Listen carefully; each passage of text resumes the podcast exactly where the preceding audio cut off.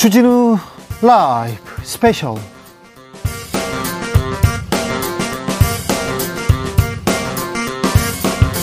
2023년 10월 28일 토요일입니다. 안녕하십니까. 주진우입니다. 토요일 이 시간은 일주일 동안 있었던 가장 중요한 일들 정리해드리는 그런 시간입니다. 시사 일타 강사 양지열 변호사, 박지훈 변호사 어서 오세요. 네, 안녕하세요. 안녕하십니까. 주진우 라이브 스페셜 영상으로도 만나보실 수 있습니다. 네, 그렇습니다. 지금 바로 유튜브에서 주진우 라이브 검색하시면 영상으로도 만나보실 수 있습니다. 네, 여러분은 한 주 어떻게 보내셨습니까? 가을 어떻게 보내고 계십니까? 어떠세요? 정신이 없네요. 뭐 네. 여기저기 터져오는 뉴스를 어떻게 해석해야 할지도 가을이, 모르겠고. 가을이 짧은 것 같아요. 곧또 네. 겨울이 오는 거 아닌가 싶습니다. 아, 어떤 뉴스, 어떤 이야기 생각납니까? 뭐 국정감사 과정에서 있었던 일들, 크고 작은 일들 사실은 이제 다른 어떤 정치적 이슈 때문에 크게 보도는 안 되는데 나오는 뉴스들은 그렇게 만만한 것들이 아니었어요. 고속도로 스캔들, 이거 예. 굉장히 좀, 어, 양평 고속도로 관련해서도 그렇고 고속도로에서는 사실상 원희룡 장관이 민주당 특히 뭐 한준호 의원 이렇게 지뢰하고 그럴 때 보면 거의 뭐 포기한 듯한 그런 모습들을 보이기도 했었지 않습니까? 해명이 아무것도 안 되고 있어요. 해명을 하면 할수록 꼬이고 있고 휴게소까지 등장했다면서요? 휴게소는 진짜 이상하죠. 뭐 200, 전국에는 207개 휴게소 가운데 유일하게 어, 거의 다 완공이 되는데 15%가량을 민간업체에서 투자를 하고 나서 15년 영업 보장을 받았는데 하필이면 그게 이제 윤 대통령과 관련 있는 동문이 운영하는 업체에서 그렇게 받았다고 하니까 오, 이거 권력형 비리 아니냐, 이렇게 물어보는 사람들 많습니다. 어쩔 수 없이 그런 얘기가 나오는 거죠. 자, 저는 YTN 그, 이제. 괜- 괜찮아요? 네, 그게 눈에 띄더라고요. 서로 요새는 언론인들끼리 만나잖아요. 그 동네 괜찮아? 이런 거 있잖아요. 아, 그건 눈에 띄는 게 아니라 본인 얘기잖아요. 아, 뭐 저도 뭐 YTN 라디오 쪽에 좀 뭐 하다 보니까 유진 그룹이라는 데서 3천억. 레미콘 기업입니다. 예. 낙찰을 받았다고 하고요. 최대 이제 주 지분을 이제 주주로 되는데 바로 이제 되는 건 아니고요. 이건 방송이니까 방통위 또 승인도 받아야 됩니다. 그리고 뭐 국감에서도 얘기도 좀 나오고 있고요. 쉽게 이제 될지 논란 좀 되고 있습니다. 과연 다 된 거 아닙니까? 유진? 그룹이 이걸 민영화 첫 단추 그냥 단추 다깬거 아니 아니 에요? 근데 유진 그룹도 자본 총액이 3천억 가량밖에 안 돼요. 아 그렇다고요? 그런데 써서낸 금액이 3,200억인가 그래요. 그러니까 이게 이 회사가 무슨 돈을 가지고 지금 인수를 하겠다고 나섰다는 건지 또 좀 되게 의아한 그런 상황이기도 합니다. 그리고 이거 정부에서 중요하게 보는 사업인데 아무나 이렇게 달려들 수 있습니까? 3천억 있으면 살 수 있습니까? 200억입니다. 그 물어볼게요. 예, 쉽지 않죠. 쉽지 않고 이제 낙찰을 하는 거니까 네. 최고가가 되긴 됩니다. 네. 근데 그 최고가는 그냥 막 적어낼 수도 있는 거거든요. 그러니까 그 심사가 또 필요합니다.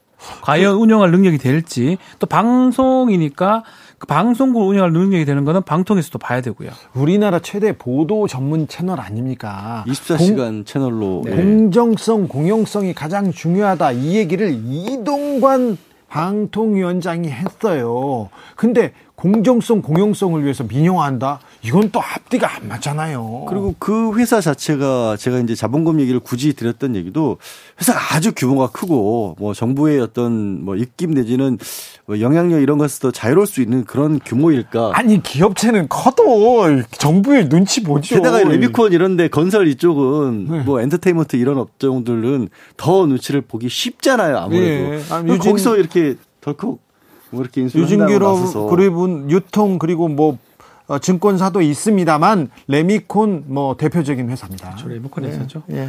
아 그리고 귀순을 했어요. 북한 주민 북한 주민이 목선을 타고 네. 기순을 했는데 군인들은 없었어요. 또 민간인이 발견했네 이거. 사실 레이더로 포착은 했다고 하는데 포착을 했으면 포착을 했는데 아무- 아무것도 안 그러니까 이 했다. 말이 안 맞는 거예요. 포착을 했으면 뭔가 제지를 하던가 군경이 최소한 경찰이라도 갔어야 되는데 민간인이 만나가지고 담배도 건네고 여기 어디냐고 물어보기도 하고 민간인하고 대화를 했다라는 거거든요. 어쩔 뻔했어. 사실 심각한 겁니다. 무장한 사람들이 내려왔는데 민간인들하고 바로 맞닥뜨렸다고 생각해봐요. 그럼 무섭잖아요. 근데 거기에 대해서 군에서 아 걱정할 상황이 아니었다라고 해서 해명을 한 게 조금 의아한 게 신고가 들어간 게 7시 5분인가 그렇거든요.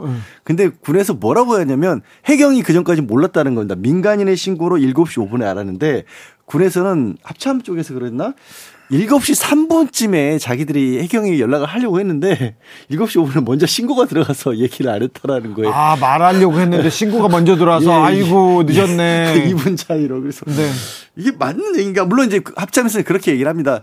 북한 쪽에 NLL 북쪽에서 어, 북한 해군, 북한 해군들, 군함들이 이렇게 움직임이 수상쩍어서 주신을 하고 있었다라는 거예요. 그리고 이 남쪽으로 뭔가 눈에 띄는 어떤 목성 같은 게 넘어온 거를 포착을 하고 있었다라는 거예요. 아니, 문재인 정부 때 기억하시는 분들도 계시겠지만 그때 당시에 비슷한 일이 일어났을 때 국무총리가 나서 사과했습니다. 이낙연 당시 총리가. 근데 지금은 사과할 일이죠. 별 얘기 없어요. 사실은 이제 이 20, 이사단 뭐 동해 지역인데 사실 되게 넓습니다. 서해하고 좀 달라가지고 그럼에도 불구하고 경계라든지 이거를 탐지를 못했다는 거는 이거는 뭐 전적인 국방 좀 책임을 져야 되는 상황이 아닌가 보입니다. 육군 참모총장이 국감장 나와가지고 홍범도 장군 동상 옮겨야 된다면서 이게 뭐, 뭐 국방과 직접적인 관련이 있는 것처럼 얘기하시는데 굉장히 이분이 좀 무지하다 이렇게까지는 생각을 했는데 본분이 뭐냐면은 나라를 지키는 거예요. 장병을 지키는 거예요. 최상병 동료 병사가 전역 후에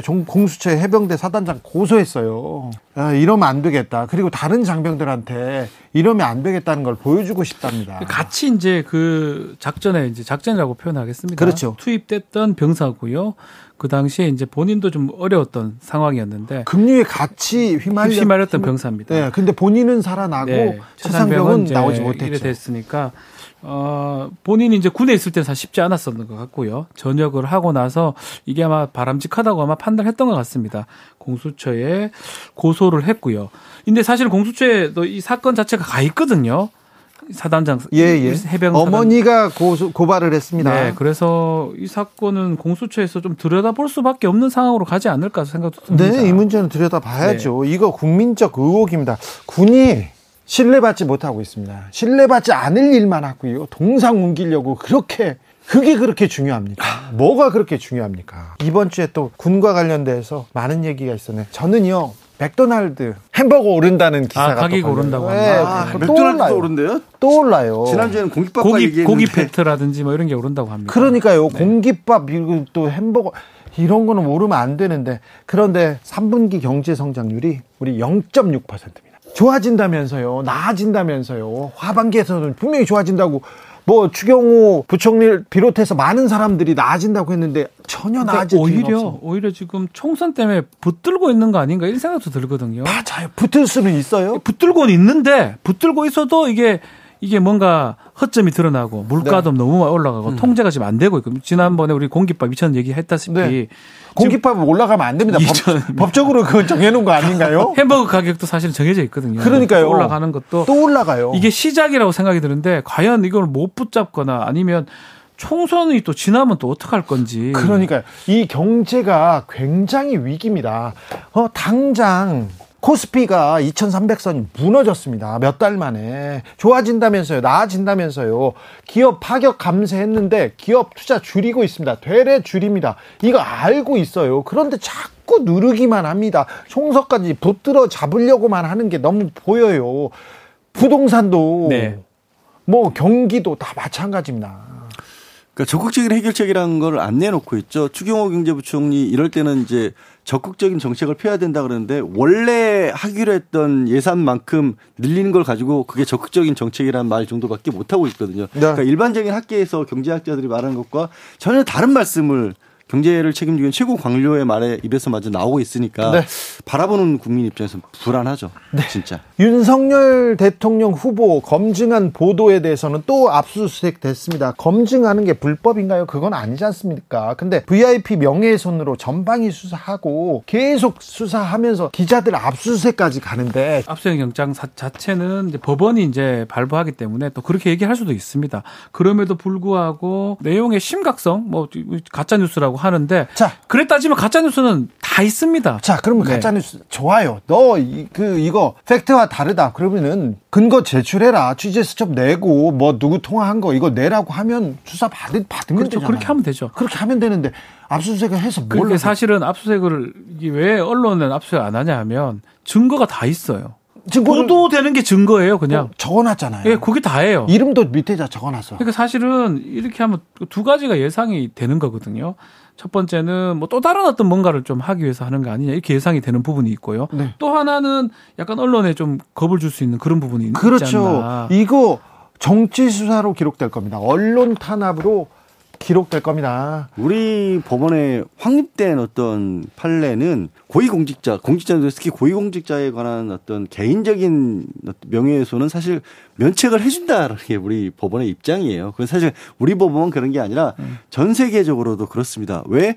권력에 대한 통제 비판이 언론의 본질적인 기능이기 비판 때문에 감시는 본질입니다. 설령 잘못된 부분이 있다고 할지라도 민사상으로 가는 건 모르지만 형사처벌을 하지는 않는 그러니까 게 명백한 허위다. 예. 이 의도를 가지고 조작했다 이렇게 예, 하면 그게 중요합니다. 그러면요 수사해야죠. 취재를 하는 과정에서 허위 사실을 뭐 인식하지 못했거나 아, 적극적으로 취재를 했다고 하면 이게 위법성이 조각된다고 하거든요. 예. 근데 이제 사실은 뭐 허위의 기사가 나왔다고 하더라도 진실되지 않은 기사가 나왔다고 하더라도 취재만 제대로 됐다 그러면 그것을 처벌할 수 없는 게 우리 법리고 네. 뭐 미국도 마찬가지고요. 네. 근데 이제 그걸 좀좀 과하게 넘어가는 부분이 있는 것 같습니다. 그렇죠. 수사하지 말라고 하는 거 아닙니다. 검찰이 수사할 수 있어요.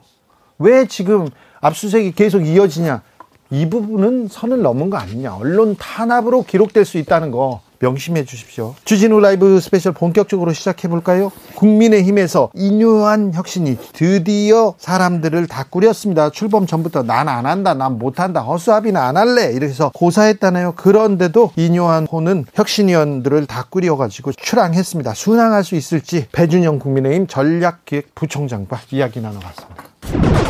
인요한 위원장 혁신위원장으로 모셨습니다. 혁신위원들 다 이렇게 인선을 마쳤는데 어떻게 평가하십니까? 혁신위원회는 어, 말 그대로 혁신을 위한 플랫폼을 만드는 거고요. 네. 그 인요한 위원장님이 통합을 위한 기치를 올리셨고 그거에 걸맞는 통합위원회 통합에 따르는 저희가 준비를 하는 과정에서 13명의 위원들을 저희가 모셨습니다. 그래서 어, 그 의도에 맞게 잘 진행될 수 있도록 저희는 support를 할 예정입니다. 그렇습니까? 네. 혁신위원회 배준영이 들어간다더니 안 들어갔어요? 아, 저는 네. 당직자입니다. 네. 그래서 네. 이번에 어, 혁신위원회에서는 좀 더 free하게 좀 하시 고자 해서 네. 당직자보다는 당직자가 아닌 분들을 어, 위주로 인선을 한 걸로 제가 알고 있고요. 네, 네, 네. 그리고 지금 음, 굳이 당직자가 들어가지 않더라도 네. 충분한 역량과 경험을 가지신 전현직 의원님들이 들어가셨기 때문에 네. 네, 그 부분은 별 문제가 되지 않을 거라고 김경률 회계사도 윤희숙 전 의원도 고사했다는 얘기 나옵니다. 고사했다는 천하람 위원장은 허수아비는 싫다, 허수아비 혁신이 싫다 이런 얘기했는데 이 얘기는 네. 어떻게 생각하세요? 글쎄 뭐 그분들이 소신이 뭐 네. 그럴 수는 있, 다고 생각하는데요. 근데 저는 누가 하느냐도 뭐 상당히 중요하지만은 일단은 키를 잡고 있는 게 어, 인요한 위원장이시고 네. 또 인요한 위원장이 밝히시기에 뭐 아내와 아이 빼놓고는 전부 다 바꾸겠다라는 그런 강한 의지를 말씀하셨고 대통령한테도 가감 없이 개혁 과제에 대해서 말씀을 드리고 물론 당에 당에도 그- 그게 관철시킬 수 있도록 노력하시겠다고 했으니까요. 네. 문제는 누가 와갖고 뭐 어떤 모습을 보여주느냐 이런 것도 중요하지만은 네. 결과적으로 이 혁신위원회에서 다룬 어젠다 개혁과 혁신을 위해서 우리 당이 꼭 필요한 어젠다를 네. 과연 인요한 위원장이 우리 당과 정부에 이- 이야기해서 네. 그것을 관철시킬 수 있느냐가 그렇죠. 중요한 포인트라고 생각합니다. 네. 인요한 위원장, 어, 신망이 매우 높은 분인데, 아, 네. 정치 쪽에서는, 정치 쪽에서는 좀 문외한입니다. 그래서 그런지 김종인 전 비대위원장이 혹평을 했던데, 이 부분은 어떻게 보십니까? 김종인 위원장이 말씀하신 거에 나름 일리가 있다고는 생각을 합니다. 그런데 제가 좀 이런 얘기를 해볼게요. 네. 제가 뭐 어렸을 때 지방에 가보면은 그때는 내비게이션이 없었을 텐데 도로를 안내하는 표지판이 도대체 알아볼 수가 없을 정도로 뭐 헷갈리게 해놨단 말입니다. 그래서 그 지역 사람들한테 그런 거를 왜 그러냐 하고 제 불평하면서 물어보면은 아니 그 동네 거기가 그 사거리인 게 뻔히 아는데 왜 뭐하러 그걸 해놓느냐 뭐 이런 얘기를 하거든요. 네네. 그래서 그 말씀을 드리는 이유는 동네 사람들은 잘 아니까, 네. 네네. 그러니까 우리 아는 동네 사람들끼리 다 와서 그냥 북치고 장구치고 할 거면은 혁신위원회가 필요가 없거든요. 네. 다시 말하면은 다른 동네에 와갖고 이 지역에서 교통 표지판을 어떻게 해야지 어 정말 길 모르는 사람이 찾아올 수 있는지 그거를 규정하고 만드는 그런 시각을 가진 사람이 필요한데 윤여한 위원장이야말로 그런 분인 것 같고 그리고 이제 다만 정치적인 어떤 지식이라든지 정당 체계에 대해서 조금 지식이 부족하다고 그러면은 혁신위원으로 들어가신 세 분의 위원님들이 그런 거를 좀, 좀 부족한 지식이라든지 이런 거를 좀 메꿔주실 수 있, 있을 거고요. 네. 저도 이제 인천시당 위원장 하면서 공천심사위원장을 했는데 대부분을 정치를 모르는 그런 분들을 그러니까 법률가라든지 교수라든지 군인 출신이라든지 이런 분들을 공심위원으로 해서 뭐 나름대로 성과도 있었는데 그 이유는 이분들이 국민의 눈높이에 상식을 갖고 계시면서 전문 지식을 갖고 있는데 저는 공천 대상자를 여론조사를 해서 그 결과를 갖다 드렸어요. 그러니까 이분들이 정상적인 상식과 식견을 갖고 네. 판단하는데 그런 지식만 주면은 국민의 눈높이에서 그것을 판단할 수 있으니까 네. 마찬가지로 인요한 위원장과 정치를 모르는 이번에 젊은 분들 또 여성분들 이- 이런 분들은 네. 저희가 적당한 정보를 주고 그걸 네. 국민의 눈높이에서 판단할 수 있게 하면 된다 이런 생각입니다. 그러니까 이뇨한 위원장과 새로 이름 불리운 사람들은 어, 이런 많은 정보를 보고 판단하면 된다 이렇게 생각할 텐데 그래서 지금 네. 국회의원인 박성중 의원 그리고 전 의원인 김경진 오시안 오신환 전 의원의 역할이 좀 커 보이는데 네, 현역 중에는 박성중 의원 이렇게 한 분이 들어가셨잖아요. 네. 이게 혁신위원회 박성중이라고 이게 놀라는 사람들이 좀 있었어요. 예, 근데 제가 재차 말씀드리지만은 혁신위원회라는 게 인요한 위원장을 중심으로 이 시스템으로 어, 구성돼 갖고 돌아갈 걸로 저희는 예상하고 있기 때문에 네. 글쎄요, 저는 박성중 의원님이 뭐 어, 어떤 그 과거라든지 뭐 이런 이야기가 있을지 모르겠는데 그 기존에 어, 정치권에 발을 담그거나 하셨던 분들은 그, 어, 제 생각에는 이런 혁신위를 어, 주도적으로 운영한다기 보다는 정치에 관련된 말하자면 information을 제공하는 역할을 주로 하시고 네. 결정은 인요한 위원장님을 비롯한 어, 국민의 시- 일반적인 시각을 갖고 있는 새로운 분들이 하, 게 되면은 효과적인 분업이 될 거라고 저는 생각합니다. 주진우 라이브 스페셜 인요한 혁신위원장의 말도 듣고 오겠습니다. 통합을 추진하려고 합니다. 통합을. 사람 생각은 달라도 사람은 미워하지 말자. 이런 통합입니다. 듣고 변하고 희생할 각오가 돼 있어요. 희생 없이는 변화가 이건희 회장님 말씀 중에 참 제가 깊이 생각한 게 와이프하고 아이만 빼고 다 바꿔야 된다. 많이 바꿔야, 바뀌어야 될 것 같아요. 쓴 약을 꼭 먹어야 될 약을 조제해서 아주 여러분들이 시원하게 느낄 수 있도록 바른 길을 찾아가겠습니다. 우리 당이, 국민의힘이 좀 바른 기초를 가지고 출발할 수 있도록 만들어주는, 그 다음 뭐, 이 공천 뭐 이런 거는, 어, 제, 제가 거기까지 앞서 나가지는 않습니다. 인성 기준은 여성, 또 젊은 연령, 우리가 이제 세대 교체를 해야 되는데 또 청년 뭐 이렇게 했습니다. 당 외 사람을 많이 영입을 당하고 관계 없는 사람 외부 인사를 많이 배려를 했습니다. 그리고 그분들이 이제 전문적으로 이제 한마디로 브레인들이죠. 향후에 우리 그 혁신위원회에 60일 동안 대략 일을 하게 될 건데 이 긴 시간이 아닙니다. 그리고 이제 그걸로 어, 막을 내려야 되는데 이 튼튼한 기초를 다져야 됩니다. 이뇨한 혁신위원장 사실 사회로부터 존경을 받던 인사입니다. 의사로서 할아버지, 증조 증- 할아버지, 증조 할아버지, 예. 할아버지, 아버지도 어, 대한민국 현대사에 큰 기여를 해서 존경을 받던 사람입니다. 근데 의사 선생님이세요. 의사가 정치권 가장 어려운 개혁 혁신의 수술을 할 수 있느냐? 그래서 어떤 사람들이 이뇨한을 보좌할까, 같이 할까? 이게 관심사였습니다. 그런데 어떻게 보셨어요? 자, 일단은 혁신이 출범부터 한번 얘기를 좀 하지 않을 수가 없는데요. 자, 지금 국민의힘에서 가장 혁신이라면 뭐가 중요할까요? 아마 다 많은 분들이 공감을 할 겁니다. 뭐 천하람 위원장도 그런 말을 했던 것 같은데 결국은 김기현 체제 사실은 대통령이 국정 그렇죠. 운영 방식을 좀 바꾸는 게 필요하다는 얘기를 많이 합니다. 대통령 용산에 할 말을 할 수 있는가? 네. 김기현한테 할 말 할 수 있나? 그게 달려 있는데 그래서 천하람 위원장 표현에 빌자면 결국은 김기현 체제를 연장하기 위한 허수아비 아니냐. 네. 그래서 그거를 깰 수 있다면 사람, 사람이 누구든지 간에 저는 된다고 보거든요. 그렇죠. 근데 이뇨한 위원장께서 그걸 깰 수 있을지 혁신위원 인선을 또 이제 봐야죠. 보면 보면 박성중, 좀 그렇게 보이지가 않아요.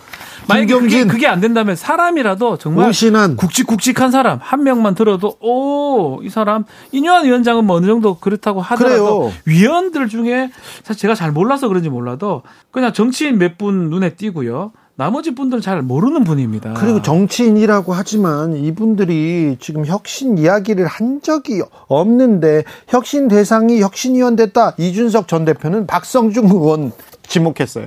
아니 그럴 수밖에 없잖아요. 지금 정치인이라고 꼽은 게 박성준, 현역 김경진, 오신환 네. 이렇게 있는데 그분들 캠프에서 직간접적으로 관여를 했다는 분들이잖아요. 그렇지요. 네. 캠프에서 예. 또 결국 김경진 지금 그 동대문 당협위원장 같은 경우 검찰 출신이시기도 하고 지금 다 친윤이라고 볼 수밖에 없잖아요. 그러니까요. 그런 분들이 나오면 아 대통령과의 관계에 있어서 뭐 그쪽에서 국민의힘 쪽에서도 좀 긍정적인 비판 이런 것들을 해줄 분들인가? 그렇진 않아 보이고. 나머지 분들도 봐도 아 이게 의료계 분들 뭐 세종시 의원 서울 아산병원 의원 이쪽에서의 의료인들도 보이고 또 대구 쪽에 대구 경제부 시장이나 대구 MBC 앵커 이런 분들 출신들 이런 분들이 보인단 말이에요. 어떤 설계가 가능할까? 이분들을 가지고 통해서. 특히 뭐 사실 이제 지금 얘기한 것처럼 대통령과의 관계도 그렇지만 앞으로 나갈 부분에 있어서는 공천론 같은 것도 중요하잖아요. 총선 앞두고 있으니까. 그러니까요. 근데 지금 가장 어찌 보면 중요한 어떤 국민의힘 가족이 통합을 얘기하시려면 영남권에 편중돼 있는 그런 어떤 저 분위기를 좀 바꿔야 되는데 그걸 바꾸려고 보면 그걸 바꾸자고 보니까 지금 지도부가 다 영남이에요. 그러니 김기현 거기다- 대표, 거기다 윤재옥, 이만희 이렇게 지금 혁신위원회에서 맨 먼저 박성중 의원이 꼽힐 수밖에 없는데 그런데 이렇게 꾸려졌습니다. 언론에도 그동안 되- 많이 굉장히 많이 부각이 네, 된 많이- 얘기죠. 왜 막말 쳐보면 어우 많아요. 그러니까 너무 많아요. 이분들이 예를 들어서 앞으로 뭐 좀 지켜봐야 될 부분이긴 한데 나는 총선 나가지 않겠다. 예를 들어서 누가요? 아, 예를? 들어서입니다. 아이고. 그렇게 된다면 그나마 그 나름대로 의미가 있는데 저는 그런 얘기는 아직 듣지를 못했습니다. 아. 예컨대 이 당협위원장도 있죠. 여기다가 현역 의원이 있습니다. 근데 이분들이 다 공- 지금 총선을 위해서 공천을 하게 되면 이게 공천 룰을 선수가 룰을 만드는 네. 결과도 될 수가 박성준, 있거든요. 김경진, 오신환 다 총선을 위해서 그렇게 앞에서 맨 앞에서 이게 참 좀 어색합니다 사실은. 네, 네. 아, 여당의 스피커로 이렇게 활약하던 분들 아닙니까? 네. 그런데 어, 윤 대통령을 위해서 그리고 여당을 위해서 가장 크게 소리치던 사람들인데 이분들이 뭘 내려놓겠다고요? 뭐 그거 자체가 일단 그동안 걸어온 궤적 자체가 안 맞는 부분들인 거고요. 그리고 결국에는 참 인유한 지금 위원장 같은 경우는 제가 개인적으로 또 고향이 순천이다 보니까 아, 순천에서 존경심 많이 아, 그 크죠. 집안이 학교도 지어주고 병원도 지어주고 지금도 운영하고 있고 그 학교 출신이 지금 순천시장도 그 학교 출신이고 그리고 김한길 위원장 뒤에 있지 않다라는 얘기들을 하고 계신데 벌써부터 삐걱댔던 게 나 김한길 위원장이랑 굉장히 가까워서 뭐 하루에도 몇 번씩 통화하는 사이야 날마다 통화하는 사이야 이랬더니 김한길 지금 통합위원장은 아 바로 아 4, 5년 전에 알게 돼서 그동안 네다섯 번 통화했다. 그러니까요. 이거 벌써부터 막 안 맞아요. 그러면 자칫 잘못하면 앞에 나서셨다가 또 이렇게 팽당할 수도 있다라는 아니 근데 들어서. 이뇨한 위원장이 나 이렇게 친한 사이야 이렇게 얘기했으면 그냥 지나가시면 되지 굳이 나와가지고 아니 아니야 이렇게 하니까 더 이상하잖아요. 이상해져 버렸어요 벌써. 네 이뇨한 위- 위원장이 거짓말을 하진 않은 분 같은데. 그러니까 이게 아마 정무감이 아닌가 싶거든요. 그렇죠. 김한길 위원장은 정무 감각이 좀 있다고 봐야죠. 정치 오래 했으니까. 또 인효, 인효한 또 위원장 같은 경우는 좀 그렇지는 않습니다. 네. 그러다 보니까 아마 그런 의미에서 아마 김한길 위원장이 미리 나와서 좀 얘기를 좀 했던 게 아닌가 생각도 듭니다. 이뇨한 위원장한테 전권을 줘서 통합으로 가야 된다. 대통령 통합으로 잘 못 가고 있다. 얘기를 하고요. 국민의힘, 국민, 국민한테 가야 된다. 국민에게 못 가고 있다. 이 얘기를 명확하게 하기 시작하면, 어, 공천에 대해서도 통합의 공천을 하기 시작하면, 그리고 인적 쇄신 얘기하기 시작하면, 혁신위가 굉장히 뭐라고 할까요? 음, 혁신의 속도를 낼 수도 있는데 이 위원장을 잘 도와줄까? 아니 일단 인요한 위원장이 본인의 말씀으로는 처음에 그렇게 얘기하시잖아요. 아, 이거 김기현 대표한테 무서울 정도로 권한을 많이 받았다라고 얘기했는데 네. 그 얘기를 들을 때 딱 첫 번째 드는 생각은 김기현 대표가 그렇게 무서울 정도로 많은 권한을 행사하거나 가지고 있으셨던가? 그러니까 김기현 대표한테 받으면 안 되고 다른 데서 받아야 되는데. 그, 그래서 김기현 대표가 그렇게 무서울 정도로 많은 권한을 줄 정도의 권한이 있으셨으면 그동안에 그 당과 대통령실과의 관계에 있어서 그렇게 좀 소극적인 모습들을 보여야 했던가? 당장 강서구 보궐선거에서 왜 대통령실만 그렇게 앞세웠던가 이런 질문이 안 나올 수가 없잖아요. 네. 그럼 거꾸로 김기현 대표로부터 받은 권한을 가지고 그러면 지금 얘기하고 있는 대통령실에 대해서 뭐 그야말로 직언을 한다든가 아니면 아까 얘기했던 것처럼 아 영남기에 지금 중진 의원들 지금 그 가지고 있는 기득권 내려놓으십시오라는 말씀을 하시려고 보면 김기현 대표로부터 받았는데 김기현 대표가 영남기 중진인데 어떻게 얘기를 해요? 이게 태생부터. 그렇죠. 그 그거를 깨야지 혁신이 되는데 혁신이를 깨려면 혁신이가 더 그냥 다 달라 없어야 돼요. 자. 그러니까 이 딜레마가 쉽지가 않습니다. 어, 역대로 정부 여당에서 국민의힘에서 혁신위를 띄웠습니다. 가까이는 최재형 혁신위가 있었고요. 네. 뭘 했냐? 혁신안을 내놨답니다. 그때 천하람 혁신위원이었고요. 그 전에는 홍준표 혁신위원장이 있었습니다. 근데 홍준표 대구시장이 모양 갖추기 혁신이 망신위원회가 될 수도 있다 이렇게 얘기하고 있습니다. 자, 혁신위는 혁신으로 갈 수 있을지 좀 지켜보겠습니다. 혁신위원을 꾸렸는데, 어, 혁신 대상 아니야? 그런 분들이 많습니다. 대통령에게 할 말 해야 되는데 할 말 못하면 그게 무슨 혁신인가 얘기는 나오고 있습니다. 나를 돌아보고 반성하겠다. 2년보다 민생을 챙기겠다. 나부터 변한다. 이렇게 얘기하셨습니다. 그리고 사우디와 카타르 순방했는데 순방해서 오자마자 오자마자 새벽에 안 나요? 아침에 안 나요? 오전에 바로 박정희 전 대통령 추도식에 갔습니다. 그리고 이태원 추모식에는 안 가신다고 합니다. 아, 2년보다 민생이라더니 나부터 변한다더니 쉽지 않은 것 같아요. 안 변해가네. 대구 경북에 지지층이 무너진다, 흔들린다는 얘기가 있었다고 합니다. 그래서 그럴까요? 보수 결집 메시지가 먼저 나옵니다. 어찌 봐야 될지, 이인을 어찌 봐야 될지. 자, 박근혜 전 대통령이 전면에 나오고 있습니다. 이명박 전 대통령은 사면 복권 이후에 4대강 보를 방문해가지고 막 연설을 했습니다. 이걸 어떻게 봐야 될지, 정치인들은 어떻게 해석하고 있는지, 김영우, 김영남, 그리고 이기인, 류호정, 용해인 모두에게 들어봤습니다. 여주에 다녀오셨어요? 아, 예. 예, 우리 저 MB 대통령 모시고 네, 우리 MB 각하 모시고. 예, 여주 그 이포보 뭐 예. 이런 데 갔다 왔고 저는 예. 방송 때문에 좀 일찍 출발했는데요. 네. 그래도 또 갈 때 운이 좋아서 네. MB 대통령님 바로 옆자리에 앉아서 앉아서 얘기를 나눌 시간이 꽤 있었어요. 어떤 얘기 나누셨어요? 기본적으로는 음, 나라 걱정이신데 네. 정치적인 얘기는 굉장히 경계하고 삼가하세요. 아, 그리고 예. 국론이 좀 잘 모아줬으면 좋겠다. 지금 어려운 때이기 때문에 네. 우리나라가 그런 얘기를 좀 많이 했고 또 저에 대한 개인적인 뭐 질문들을 많이 하셨어요. 그래서 아주 재밌게 말씀 네. 많이 나눴습니다. 특별히 MB의 애정이 또 깊은 김영우 의원인데 자 이명박 전 대통령이 4대강 아주 시작부터 그냥 굉장히 네. 아유, 저는 이명박 저기 네. 추종자 아닙니까 제가. 네. 자 그리고 박근혜 전 대통령이 내일 현충원에 추도식에 오십니다. 네. 자 어떻게 보십니까? 오 총선 앞두고 어좀 보수의 거두들이 움직인다 이렇게 보이잖아요. 그러니까 공개 활동이 잦아지는 거는 틀림없어 보여요. 그래 보이죠? 예, 박근혜 전 대통령도 얼마 전에 전통 시장을 찾기도 했고 예, 김기현 또 물론 대표도. 이제 아, 내일이 11.6이니까 예. 이제 추도식을 겸해서 서울 올라오는데 또 정치인들을 만나실 거로 예정이 돼 있어서 네. 어, 확실히 그거는 어떤 정치적인 행보로 해석할 수밖에 없겠죠. 이게 정치적 행보죠. 김영우 의원하고 이명박 대통령 이렇게 걸어가고 다 정치적으로 보이죠. 정치인이 아. 움직이면 다 정치 행보예요. 그 MB께서 이제 오늘도 굉장히 그런 말씀을 많이 하셨는데 그 한마디 전직 대통령이기 때문에 한마디 한마디를 잘못하거나 공개적으로 하면은 그게 다 예, 정치적인 발언이 되고 논쟁이 되고 국론 분열이 되기 때문에 그런 거를 굉장히 자제하고 경계하신다는 거예요. 저는 그게 맞다고 봐요. 네. 그리고 12월 달인가 무슨 서해전인가 뭘 하셨나 봐요. 서해전 해요. 어, 그래서 저는 사실 그걸 몰랐는데 네. 그래서 어떻게 서해전을 하십니까 그랬더니 그게 다른 행사보다는 제일 에, 말을 많이 안 하고 조용히 치를 수 있는 행사다라는 말씀을 좀 하셨어요. 그래서 난 오늘 처음 알았어요. 서해전 한다는 거를. 아니 그런데 네. 자 4대강도 가보고요. 지금 대우나 크게 하다가 이제 4대강으로 틀었습니다. 4대강 하고 이명박 하면 4대강이 바로 따라오는 대표적인 그런 정책이었죠. 거기다 이제 서해전도 나오고 김용우 의원하고도 이렇게 손잡고 옆에 앉고 자 아이고 그 책방 열고 책 소개하고 이래가지고 국론 분열시키는 것보다는 훨씬 낫습니다. 무슨 말씀이세요?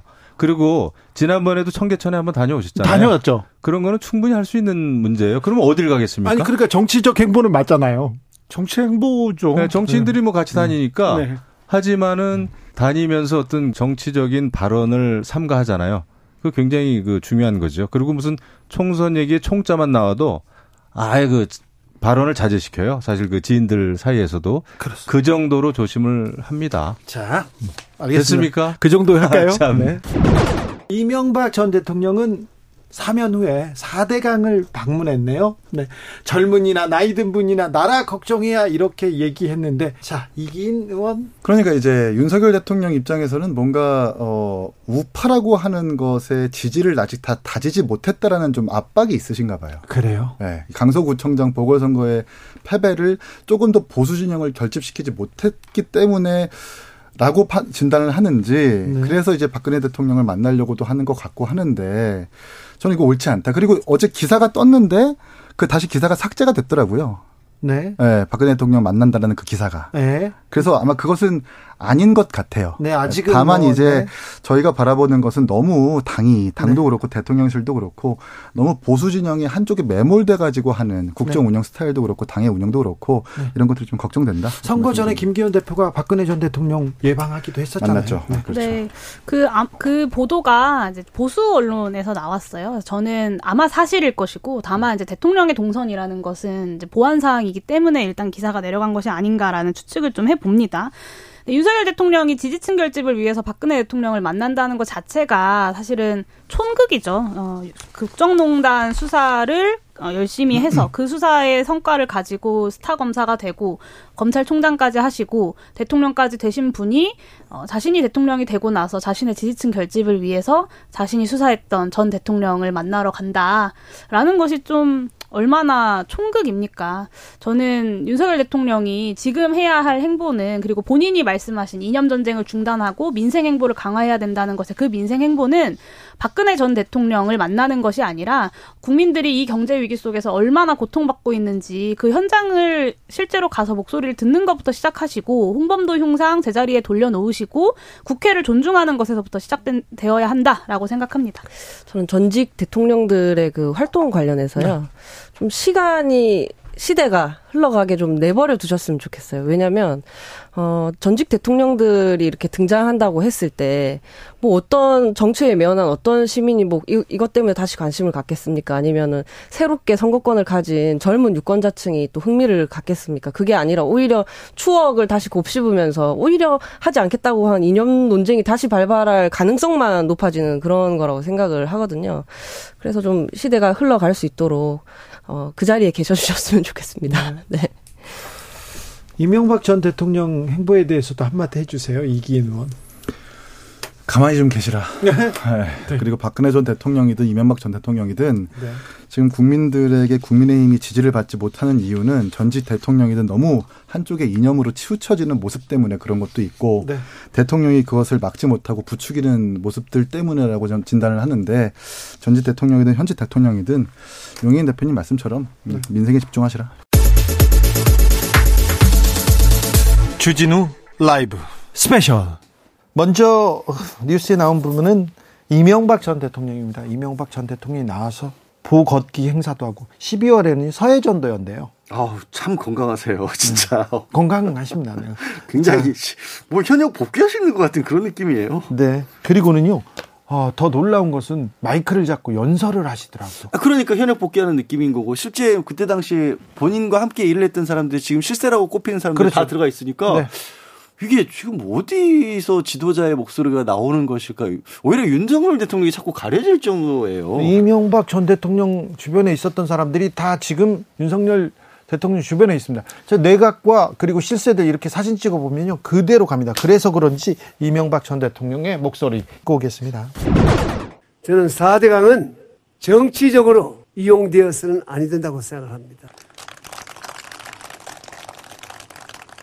이 지구의 미래 다가올 어려운 기후 변화에 대한 대비 세계 곳곳에서 홍수가 나고 또 가물에서 산불이 나고 있습니다. 한국은 다행히 1919년 도산 안창호 같은 선각자가 있어서 한국은 강산을 개조해야 된다고 소리를 질렀습니다.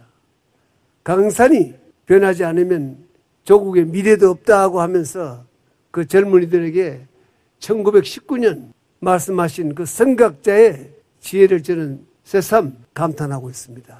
늦었지만 우리 국민 모두가 어려운 가운데 지지해 주셔서 4대강을 지킬 수가 있었습니다. 이제 더 보완해서 지선까지 관리를 해서 완벽한 치산 치수가 되도록 우리 모두 힘을 합쳐야 될 것 같습니다. 저는 이제 나라를 사랑하는 마음으로 늘 지켜보겠습니다.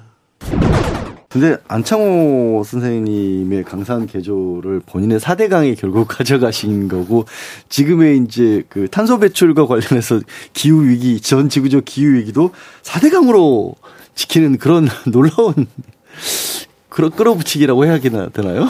아, 여주 이렇게 보호 행사에 김영우 전 의원하고 같이 간, 그 옆자리에 앉았대요. 그런데 기본적으로 나라 걱정이다, 나라 사랑이다. 정치적인 이야기는 굉장히 삼가하고 경계하고 있다. 그런데 이렇게 얘기하십니다. 정치적 얘기는 하지 했나요 모르겠는데 네. 정치적으로는 해석이 되는 겁니다. 정치적으로 얘기하면 해석이 되는 거예요. 아니 움직이면 정치적이죠. 예, 정치적으로 지금 뭐 지난 5월달에 청계천에 갔던 적이 있죠. 예. 갈 때마다 해석이 되고 있고 또 실제로 지금 대통령실에 이른바 MB 계들이 좀 많이 있습니다. 아, 지금 임명되는 사람들도 다 보세요. 거의 다 지난 있는... MB 때 장관 했던 분들이 주로 등용이 되고 있, 기 때문에 아마도 총선하고도 연결이 안할 수 없는 상황이에요. 다 그렇게 보이죠. 만약에 또 본인이 그게 꺼려 한다면 사실 행보를 하면 안 되는데. 아니 지금 저 이명박 전 대통령 어, 옆에 가서 사진 찍으려고 하는 사람들 다 총선 나오려고 하는 사람들 많지 않습니까?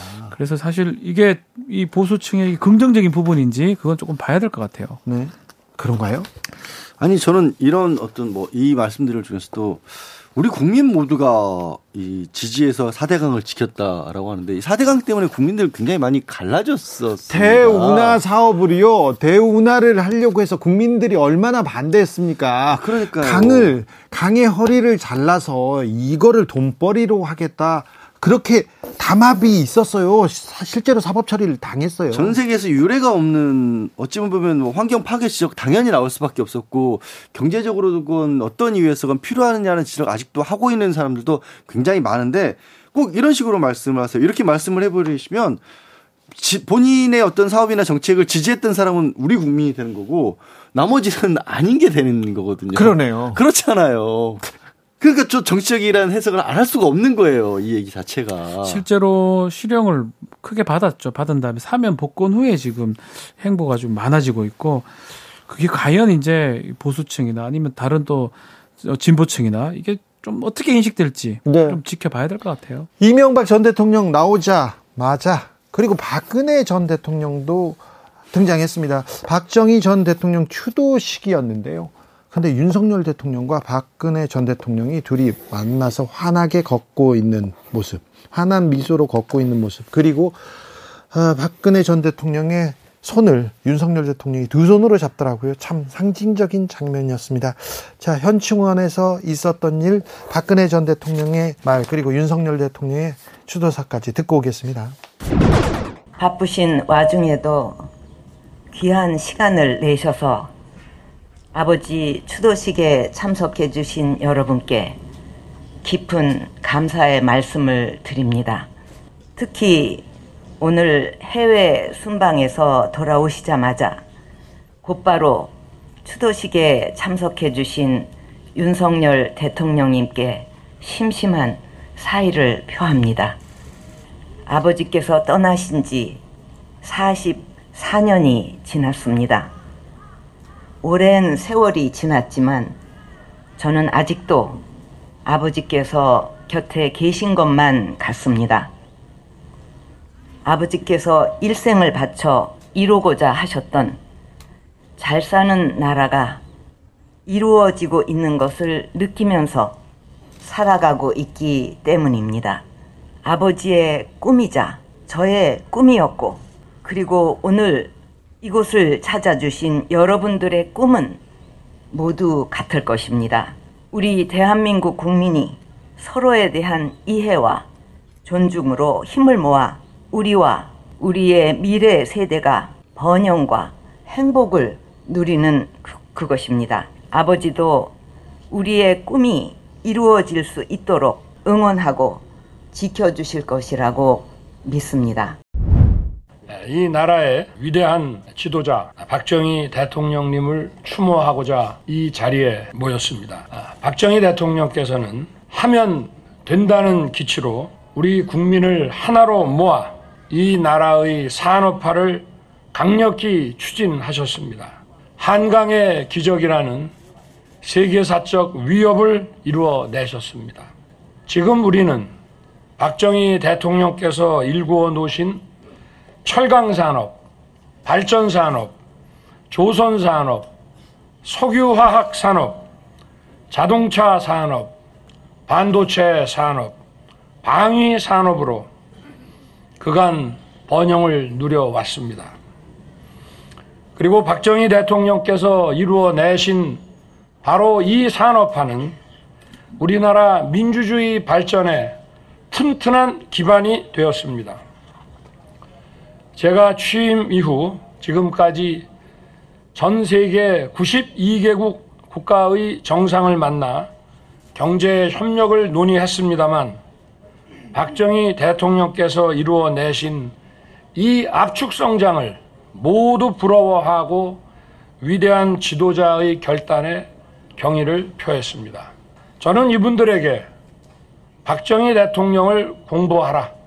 그러면 귀국의 압축 성장도 보장할 수 있을 것이라고 늘 강조했습니다.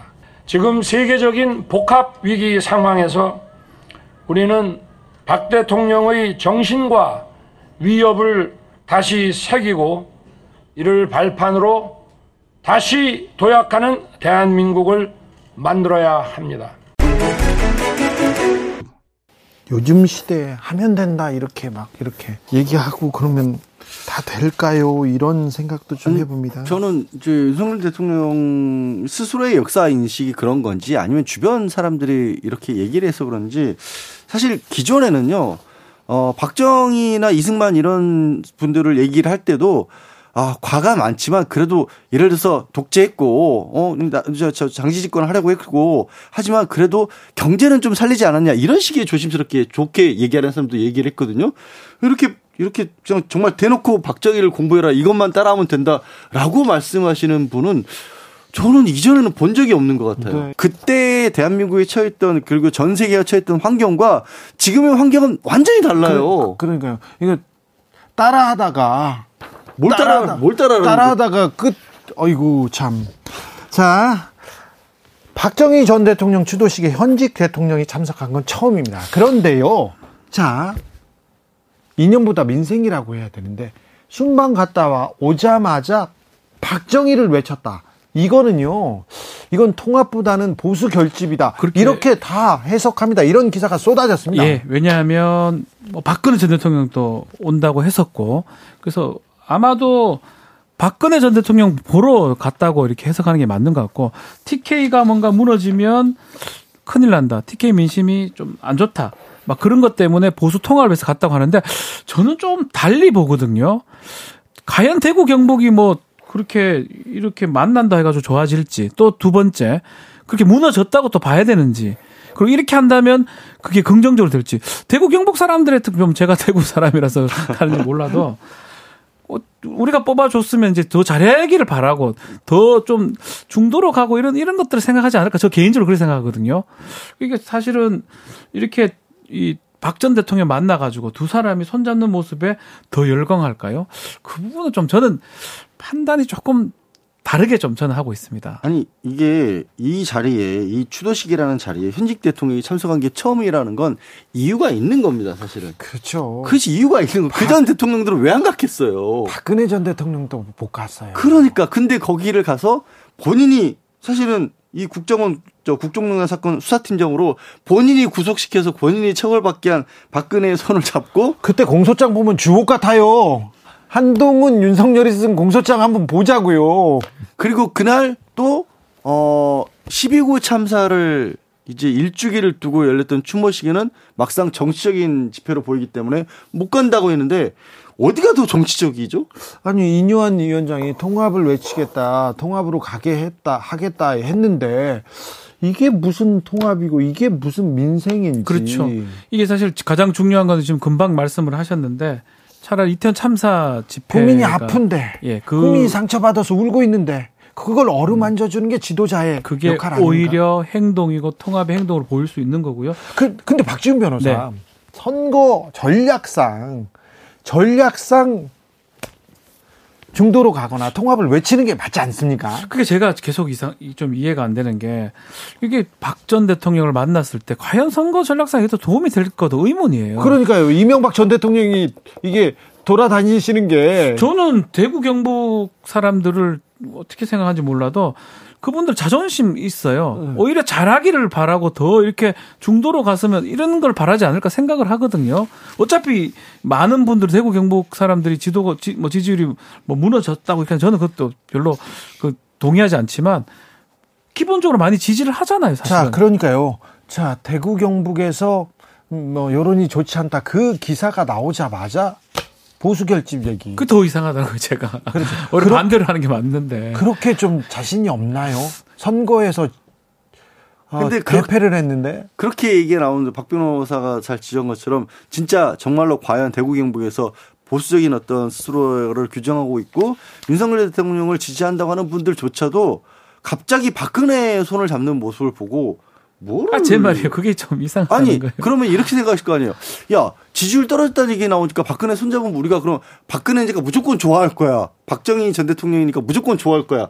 이렇게 받아들여질 수도 있잖아요. 자, 거꾸로. 박, 그 박근혜 전 대통령이 유영아 변호사 선거 때마다 얼마나 도왔어요. 같이 손잡고 다니면서. 그런데 어떻게 대구 경북에서 어떤 평가를 받았습니까? 어떻게 했습니까? 그걸 보면 호호 이게 무슨 아니 그리고 설령 대구 경북에서 박 전 대통령 덕분에 그럼 지지율 내지는 결집이 더 올라간다고 치면 그럼 그 얘기는 지금 인유한 혁신위원장이 얘기하는 통합이랑은 또 안 맞아 버리잖아요.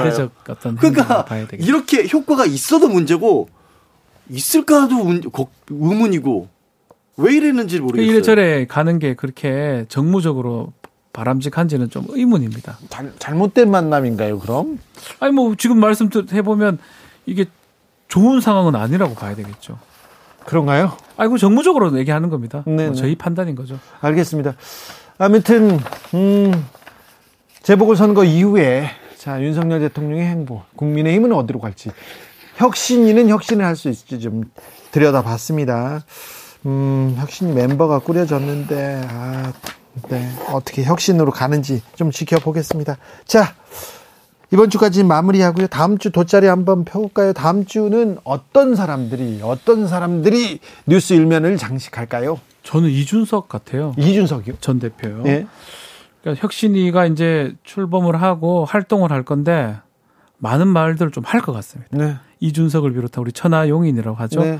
그분들이 좀 눈에 띕니다. 네.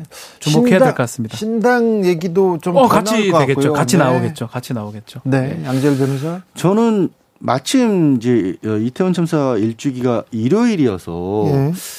주중에 주초는 그래도 이태원과 관련된 어떤 새로운 얘기 내지는 증언 뭐 지금 유족들의 목소리 아직도 그분들 거리에 계세요 아직도 네. 그분들의 얘기를 언론이 좀 크게 좀 다뤄줘야 하지 않을까 하는 바램 섞인 예, 예, 그런 예상입니다. 아, 그러니까요. 네. 이, 지금이라도 1년 됐지 않습니까? 1년 됐는데 아직도 책임질 사람이 하나도 없어요. 책임지는 사람도 하나도 없고요. 계속해서 유가족을 진상규명, 책임자 처벌, 이 말을 했다고 정치적이라고 계속 얘기하고 있습니다. 손가락질 받고 있는 형편입니다. 그 옆에 가서는, 그 옆에 가서는 유가족을 조롱하고 모욕하고 돈을 버는 그런 사람들도 있어요. 이게 우리의 현실입니다. 2023년 우리의 현실입니다. 10월 29일은 이태원 참사 1주기입니다. 10월 29일 작년에 내가 그 시간에 뭐 하고 있었지 너무너무 기억에 박혀 있어요. 뭐라도 했어야 되는데 그 고통스러운 절규 아직도 기억납니다. 그런데 계속해서 책임자 처벌 진상규명은 계속 요원하고요. 아, 일주기 맞아서 서울광장 시민 추모대 추모해야죠. 아파해야죠. 그런데 지도자들이 정치적이라고 가지 않는다고 합니다. 대통령실 관계자는 이거 야당이 집회하는 정치 집회다. 그래서 안 간다고 했는데 그래서 야당이 빠졌어요. 그래도 안 간다고 하는데 끝까지 가셨으면 하는 생각이 있었는데 참 이렇게 됐습니다. 감사원에서 이태원 참사 1년 됐어요. 1년 됐는데 이제 자료 수집에 착수한다고 합니다. 1년이 다 됐는데요. 그나마 그 명목도 이태원이라는 얘기가 안 들어가 있어요. 그러니까 재난에 대한 어떤 점검 이런 식으로 지금 조사를 하겠다는. 재난 점검 그러면 지금까지 이보다 더 중요한 게 국민의 생명과 안전보다 더 중요한 게 어디 있었습니까? 감사원 그동안 KBS 탈탈탈 떨고 다른 데 탈탈탈 떨고 이게 정치적으로 보였는데 그러다가 수사받고 있잖아요 지금. 진짜 중요한 일은 안 하고 하, 국가의 역할에 대해서 정치의 역할에 대해서 다시 한번 의문을 갖겠습니다. 아, 이태원 참사 생존자들, 그 친구들, 현장 출동했던 소방관들, 소방관들 지나가다가 보면 너무 가슴이 아파요. 이태원 사건으로 트라우마를 겪고 있는 사람이 너무 많다고 합니다. 유가족분들, 모든 사람들한테 위로와 아, 미안함을 보냅니다. 네. 이태원 참사 1주년인데 우리가 이렇게 넘기면 안 됩니다. 아까 양지열 변호사가 기사를 좀 더 많이 써달라고 했는데 이렇게 가서는 안 될 것 같습니다. 우리 사회가 조금 더 나아지는 모습 아, 미래 세대한테 보여줘야 되죠. 1년 동안 뭐가 달라졌습니까? 뭐가 바뀌었습니까? 왜 이렇게 참사가 벌어지는 거죠? 일어나는 거죠? 그 이후에도 결국 한 번쯤 정확하게 짚어주지 않으니까 이후에 뭐 크고 작은 사실 뭐 오송. 오송 도 그랬었고 해병대원도 그랬었고 그런 일들이 계속해서 이어지고 있지 않을까라는 의문을 풀 수밖에 없잖아요. 네. 그걸 좀 막아달라는 겁니다. 막고 있는지 막고 있는지 이번에 추도식에 이렇게 참석하는 사람들만 보면 아, 우리 정부가 어떻게 생각하고 있는지 생각해 봅니다. 주진우 라이브 스페셜 마무리하겠습니다. 네, 양지열 변호사, 박지훈 변호사 감사합니다. 네, 고맙습니다. 고맙습니다. 저는 다음 주 월요일 오후 5시 5분에 돌아오겠습니다. 지금까지 주진우였습니다.